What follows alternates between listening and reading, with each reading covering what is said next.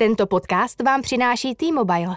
Je úterý 23. listopadu. Posloucháte Studio N, tady je Filip Titlbach. Dnes o tajemných půjčkách budoucího ministra.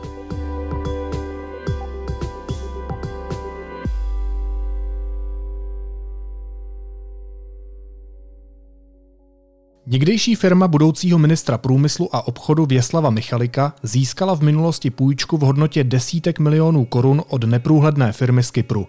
Deník N to zjistil z dokumentů v kyperských i českých rejstřících. Sám Michalik ani jeho manželka nechtěli vysvětlit, kdo konkrétně za společností z daňového ráje stojí a jaký je původ těchto peněz. Hostem podcastu je investigativní reportérka Eliška Hradilková-Bártová. Eliško, vítej, ahoj. Ahoj, dobrý den.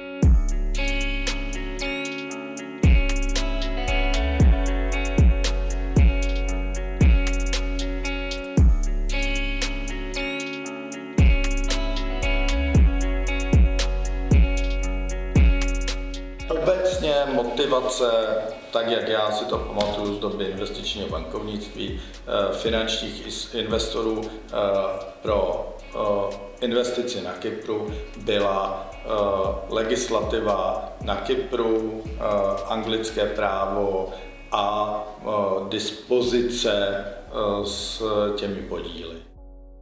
Kdo je Věslav Michalik? On se ještě nestal ani ministrem a už se kolem něj objevují nejasnosti.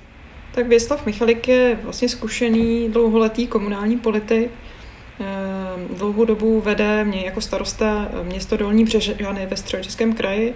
Zároveň byl zastupitelem Středočeského kraje, chvíli také radní i náměstek hejtmanky, takže tu zkušenost z komunální politiky má, myslím, eh, velkou. A teď se mu tedy otvírají dveře do těch nejvyšších pater eh, politiky měl by se stát ministrem průmyslu a obchodu za stranu stan starostové a nezávislí. A co přesně tedy teď, když si říkala, že je úspěšný komunální politik, co přesně vzbuzuje pochybnosti kolem jeho podnikání? Tak vlastně ta největší pochybnost je, vlastně ono se to dá rozdělit na dvě části. Tam ten jakoby ty otazníky jsou u dvou věcí, které se vážou právě k panu Michalikovi. Jedna je střed zájmu potenciální, který může nastat, pokud by se stal skutečně ministrem průmyslu a obchodu, tak zároveň on v minulosti zakládal eh, solární elektrárny a přeci jenom eh, ministerstvo průmyslu se energetikou zabývá, spadá to pod tento rezort, takže tam lze eh, očekávat, že ten střed zájmů by mohl nastat, ačkoliv pan Michalík firmy, které se zabývají vlastně provozování těch solárních elektráren vložil do investičního fondu. Ale tamhle, eh, tam tedy může ten střed zájmu eh, nastat. Eh, nicméně pan Michalík řekl, že si zadal právní analýzu, která by měla posoudit, jestli to skutečně hrozí či nikoliv, jestli jakoby pokud by jako minister rozhodoval něco, co by souviselo s tímto biznesem, tak jestli to může být považováno za střed zájmu nebo ne. A protože solární elektrárny, byť je to z roku 2000 někdy 6, to rozhodnutí prostě jsou příjemcem dotací. Ano, i v rámci nějakého IRM. V okamžiku, Uh, jo, tomu rozumím. Jasně, a, a pokud, byste, Nikdy... pokud byste vlastně k tomu nějakým způsobem, nebo ta analýza k tomu dospěla, byl byste tedy ochotný případně tu pozici opustit, prodat? No pak, pak asi by mi nic jiného nezbývalo, pokud mm-hmm. je to neslučitelné. No, ještě byste nemusel, nemusel byste přijít, nemusel byste jít do vlády. To je Jasně, asi další to je. Druhá oblast, které uh, jsme se věnovali v deníku N, uh, a kterou jsme vlastně vypátrali právě díky uh, dokumentům z Kypru, je to, že v minulosti získal pan Michalík, respektive jeho firma a firma napojená na jeho rodinu, na jeho manželku, Eh, desítky milionů korun. Byly to v jednom případě 3,4 milionů eur, v druhém 1,2 milionů eur. A eh, tady vyvstává zásadní otázka, eh, odkud tyhle ty peníze pocházejí. Z jakého důvodu si je pan Michalík pro svoji firmu napůjčoval právě od společnosti, která důsledně zakrývala svého vlastníka? A kdo za touhletou firmou skutečně stojí? To jsou prostě klíčové otázky, které zbuzují eh, velké pochybnosti a pokud by pan Michalík se měl stát ministrem, členem vlády, tak by je měl eh, důvěry hodně objasnit a nejen svým eh, spolustraníkům, ale také veřejnosti. Ty jsi teď udělala kus práce za mě, protože si nastolila otázky, které jsou v tuhle chvíli naprosto zásadní.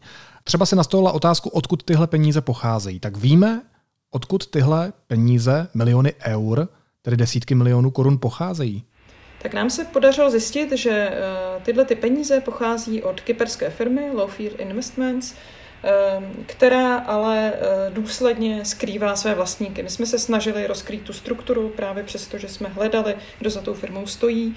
A eh, za touto společností je opět takový ten tradiční řetězec eh, firem, různě provázaných.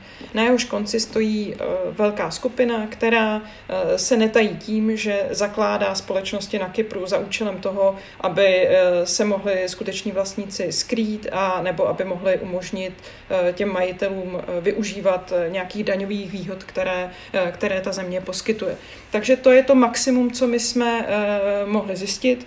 To znamená, že víme, že na účet firmy nebo do firmy, kterou pan Michalík vlastnil, nejdříve spoluvlastnil z 50%, pak celou vlastnil, přišlo 34 milionů euro z této neprůhledné společnosti. To znamená, že my nevíme, od koho ty peníze byly a nevíme, jaký byl původ těchto peněz. A pan Michalík na to odpověď nedal. To znamená, že my nevíme, kdo je konečným vlastníkem téhle kyperské firmy. Ano, nevíme to. Nemůže to být jeho manželka? To je to, co pan Michalík v rozhovoru, eh, který s ním vedli moji kolegové Honza Pavec a Michal Tomeš, eh, naznačoval, nicméně neřekl to napřímo, neřekla to napřímo ani manželka, kterou jsme taktéž kontaktovali. Nikdo prostě z nich nedal jednoznačnou odpověď, která by objasnila celou tu strukturu té společnosti a hlavně ty důvody, proč si měli potřebu půjčovat peníze z neprůhledné společnosti, anebo proč měli důvod skrývat vlastníka. Takže ty odpovědi my jsme na to nedostali a to myslím, že, že je klíčové v celé této kauze. Pokud by tím konečným vlastníkem téhle kyperské firmy byla Michalikova manželka, měl by důvod to skrývat? Uh, to je otázka. Tam se zase nabízejí dva pohledy na to. Jeden je ten, že pokud teda přistoupíme na to, že by to byla eh, manželka pana Michalika, což z veřejných zdrojů ani díky té zakryté struktuře nelze ověřit, ale dejme tomu, pokud bychom tomu věřili, tak pak se nabízí další velmi klíčová otázka. Z jakého důvodu měli potřebu manželé mezi sebou si posílat desítky milionů přes anonymizovanou eh, společnost na Kypru, místo toho, aby si ty peníze předali eh, normální transparentní cestou přes eh, české účty. Takže pokud by to bylo takhle, tak pro mě aspoň to není žádné objasnění, naopak přibývá tam další otazník a další výrazná červená vlaječka nad celou touhletou transakcí. A druhá je, když se ptáš, jakoby, jestli by to dávalo nějakou logiku, podle mě myslím, že tady hraje důležitou roli to, eh, že, že právě, že pan Michalík figuroval jako komunální politik, působil jako starosta v Dolních Břežanech. A mm, tam by dávalo logiku to, eh, samozřejmě nevím, jestli to tak je, ale nabízí se to, že mohli skrýt vlastnictví těchto firm, aby se nějakým způsobem jim dařilo podnikat v Dolních Březjanech a zároveň, aby nebyl na první pohled vidět ten střed zájmu. Ty jsi říkala, že to pan Michalik odmítl veřejnosti vysvětlit, což teda z pohledu novináře vzbuzuje velké pochybnosti, zvlášť v době, kdy se má stát ministrem. Existují alespoň nějaké indicie, když už to teda odmítá vysvětlit on i jeho manželka, proč by si tyhle peníze měli půjčovat? Tak eh, evidentně jakoby ten eh, rozjezd toho solárního biznisu eh, není levná záležitost, takže určitě ty peníze potřebovali, ale pokud budeme vycházet z toho, že nebo předpokládat, že to můžou být peníze jejich, které si do té firmy vložili, tak si prostě vracejí svoje vlastní peníze. Otázka je proč, jestli eh, tam byla nějaká snaha o nějaké daňové úlevy, nevím, to už jsou spekulace. Jo. A to je právě to, že tohle by měl vysvětlit eh, právě nastupující ministr a neměly by zůstávat žádná místa pro takovéhle vlastně otázky. Měli bychom to mít všechno jasně od něj vysvětlené a je vlastně zarážející, že se to nestalo, že jsme ty jasné odpovědi na tyhle otázky nedostali od něj. Ale pořád to, co tvrdíš, je vlastně hypotéza. Pořád ještě platí, že existuje i možnost, že si to nepůjčovali mezi sebou, ale že konečným vlastníkem té kyperské firmy je úplně někdo jiný. A mohlo to být úplně z jiného důvodu.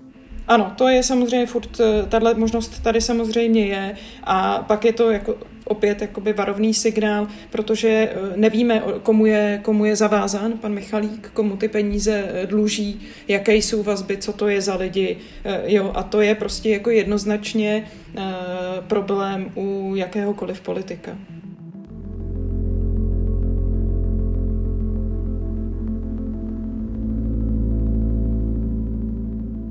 No, v jeho konkrétním případě jsme se dostali asi nejdál, jak se novináři dokážeme dostat v současnou chvíli. Ale když to vezmeme obecně, celou tu strukturu, tak k čemu běžně slouží tyhle neprůhledné kyperské společnosti? K čemu je podnikatelé používají a využívají v tom českém prostředí? Zajímá mě, co se tím vlastně snaží zakrýt běžně a proč?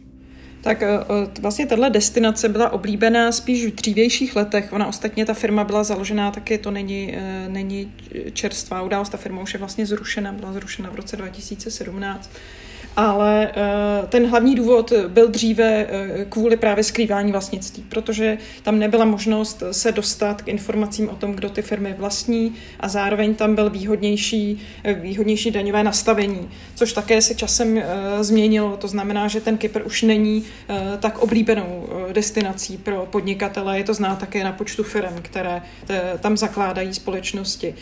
Takže to jsou ty dva důvody zakrytí anonymita společnosti, zakrytí toho vlastnictví vlastnictví a daňové výhody. Je to nezákonné? Nezákonné to není, samozřejmě pokud eh, tam neprobíhá, pokud to není využíváno k praní špinavých peněz, eh, což právě nikdy nelze vyloučit eh, v těch případech, kdy to vlastnictví je zakryté a vlastně není vidět ten tok, ten tok peněz.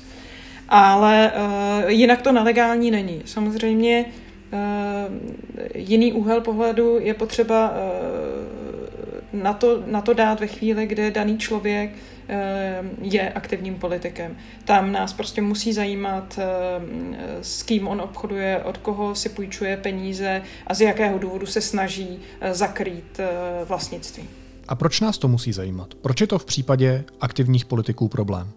Tak my potřebujeme, eh, za prvý, pokud eh, ta politická strana eh, se vlastně jde třeba do voleb s tím, že chce být transparentní, že se chce odlišit od vlády, která vlastně tu byla předtím, která podle nich jednala netransparentně, byla ve střetu zájmu, tak si myslím, že tady je to politické hledisko úplně jasné.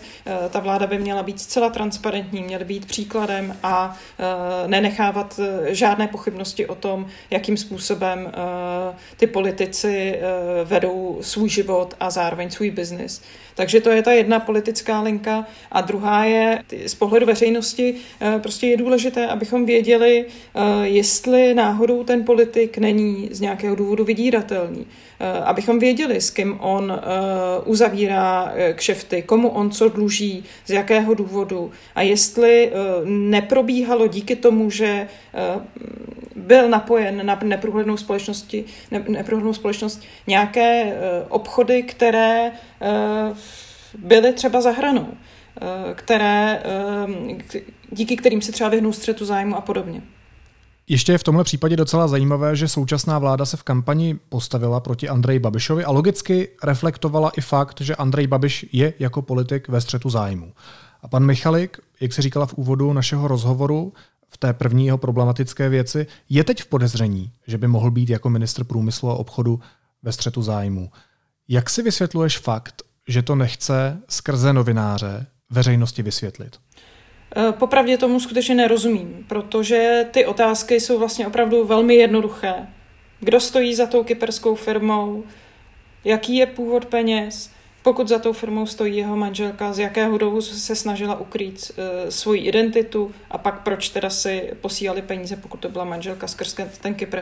Takže jakoby ty otázky jsou fakt eh, jako jasný, není to nic složitého, stačilo by uh, prostě dát, dát odpovědi a bylo by. Uh, opravdu tomu nerozumím, proč to, proč to tak je a uh, doufám, že to třeba ještě vysvětlí. Zajímavé také je, že vlastně jeho koaliční nebo straničtí partneři jako pan předseda Stan Rakušan eh, říkají, že oni na tom nevidí nic, nic špatného, nic problematického, tak to je na tom pro mě taky, eh, taky zarážející. Nicméně dneska by vlastně o této kauze měl jednat poslanecký klub Stan, tak uvidíme, jestli oni tento pohled nepřehodnotí a jestli jej nevyzvou skutečně k tomu, aby to veřejnosti objasnil srozumitelně.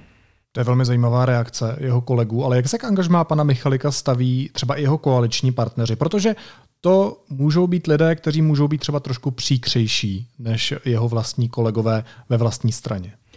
Tak to nevím, jaký, jaký ten postoj uh, tam je. Víme, že se k tomu vyjadřovali stranici za ANO, což paradoxně tedy oni poukazovali právě na tu možnost střetu zájmu, přičemž jejich předseda byl ve střetu zájmu několik let.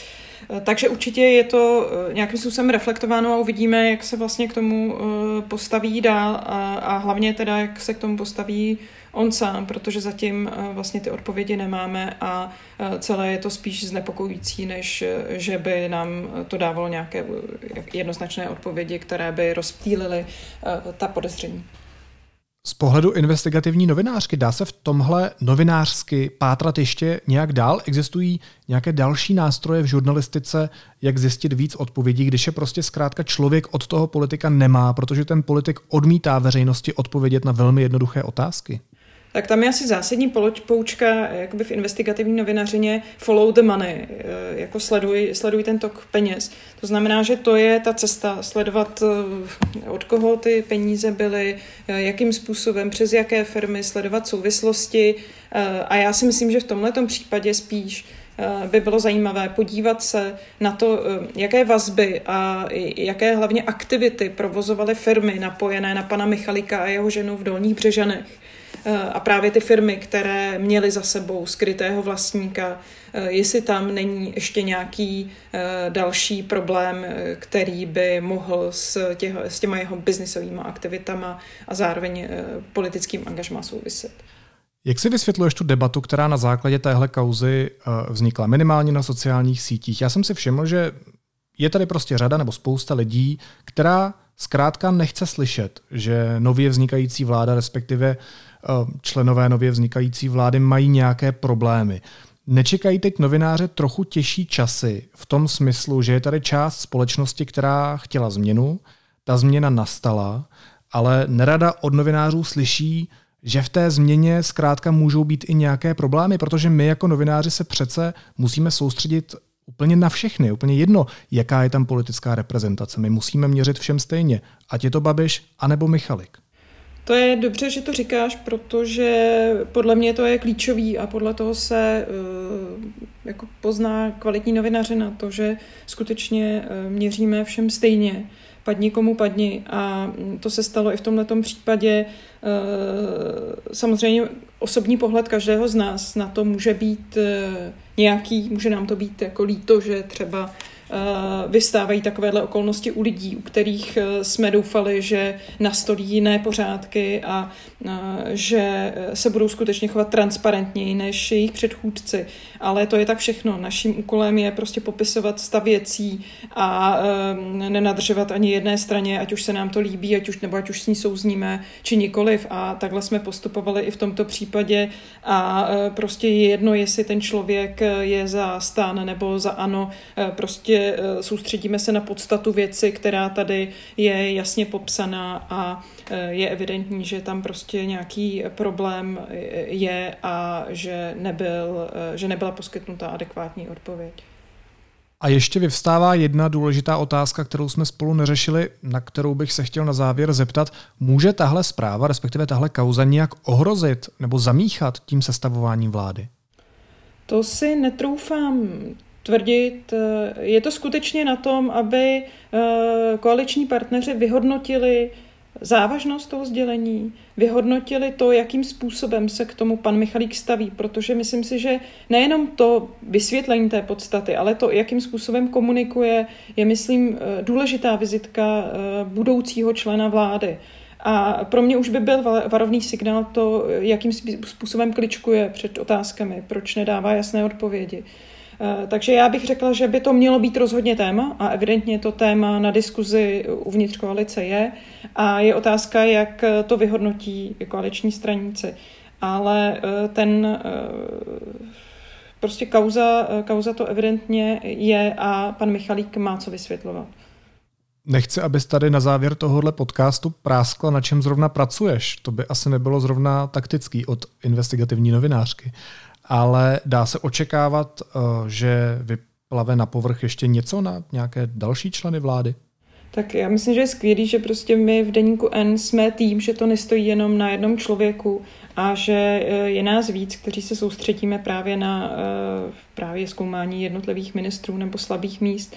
Takže já očekávám, že určitě buď já nebo kolegové ještě s nějakým zjištěním přijdem, ale je to skutečně tak, že bychom s ním přišli, kdyby tyto volby vyhrál kdokoliv jiný říká investigativní reportérka deníku N. Eliška Hradilková-Bártová.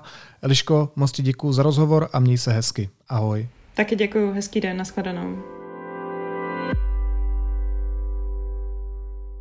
Následuje krátká reklamní pauza. Tentokrát jsme zpátky za 30 sekund. Dopis Ježíškovi letos psát nemusíte, protože o všechny dárky se postaráme my. Třeba novou televizi u nás pořídíte s vánočním zvýhodněním až 7000 korun. Více informací získáte na t-mobile.cz lomeno Vánoce. Od 20.11. můžete vyrazit do Planetária Praha na český animovaný dobrodružný film 321 Start. Křeček Elon vás provede svým dobrodružstvím s vesmírným kamarádem, který na Zem spadl z oběžné dráhy. Více na planetum.cz A teď už jsou na řadě zprávy, které by vás dneska neměly minout. Premiér v demisi Andrej Babiš připustil povinné očkování zdravotníků, pečovatelů v sociálních službách a některých státních zaměstnanců. Vznikne mezirezortní komise, která se bude otázkou zabývat. Prezident Miloš Zeman nabídl Polsku vyslání českých vojáků na hranice s Běloruskem. Cituji, příslušníci ozbrojených sil České republiky jsou v současné době připraveni k okamžitému přesunu, řekl prezident. Policejní razie v kancelářích Česu se podle mluvčího Ladislava Kříže nevztahuje k polostátní energetické skupině. Cituji, Čes není přímo zapojen, potvrdil deníku N zdroj blízký prověřování. Jiný zdroj naší redakci řekl, že jde o osoby v zaměstnaneckém poměru, ne o Čes. Bezpečnostní informační služba popsala hrozby za uplynulý rok. Za hlavní problémy pokládá snahy ovlivnit tender na dostavbu nového jaderného bloku v Dukovanech a nebo dezinformace. Připouští, že pandemie covidu zkomplikovala práci jim, ale i agentům cizích tajných služeb. A Piráti v celostranickém hlasování jednoznačně schválili nominaci Michala Šalomouna do funkce ministra pro legislativu. A na závěr ještě jízlivá poznámka. Možný kandidát na prezidenta, generál Petr Pavel, sundal uniformu a v zábavném pořadu České televize Všechno párty odhalil svou skutečnou povahu. My jsme v té čtvrti, kde jsem bydlel, měli poměrně velký procento, dnes říkáme nepřizpůsobivých. Jo, jo, jo. A tak my jsme si tam museli vybojovat místo na slunci, takže to bylo téměř na denním pořádku. Jo, takže vy jste jako já, jsem, já jsem měl dokonce ve druhé třídě, nebo v první třídě jsem měl dvojku schování, ve druhé taky teda. No.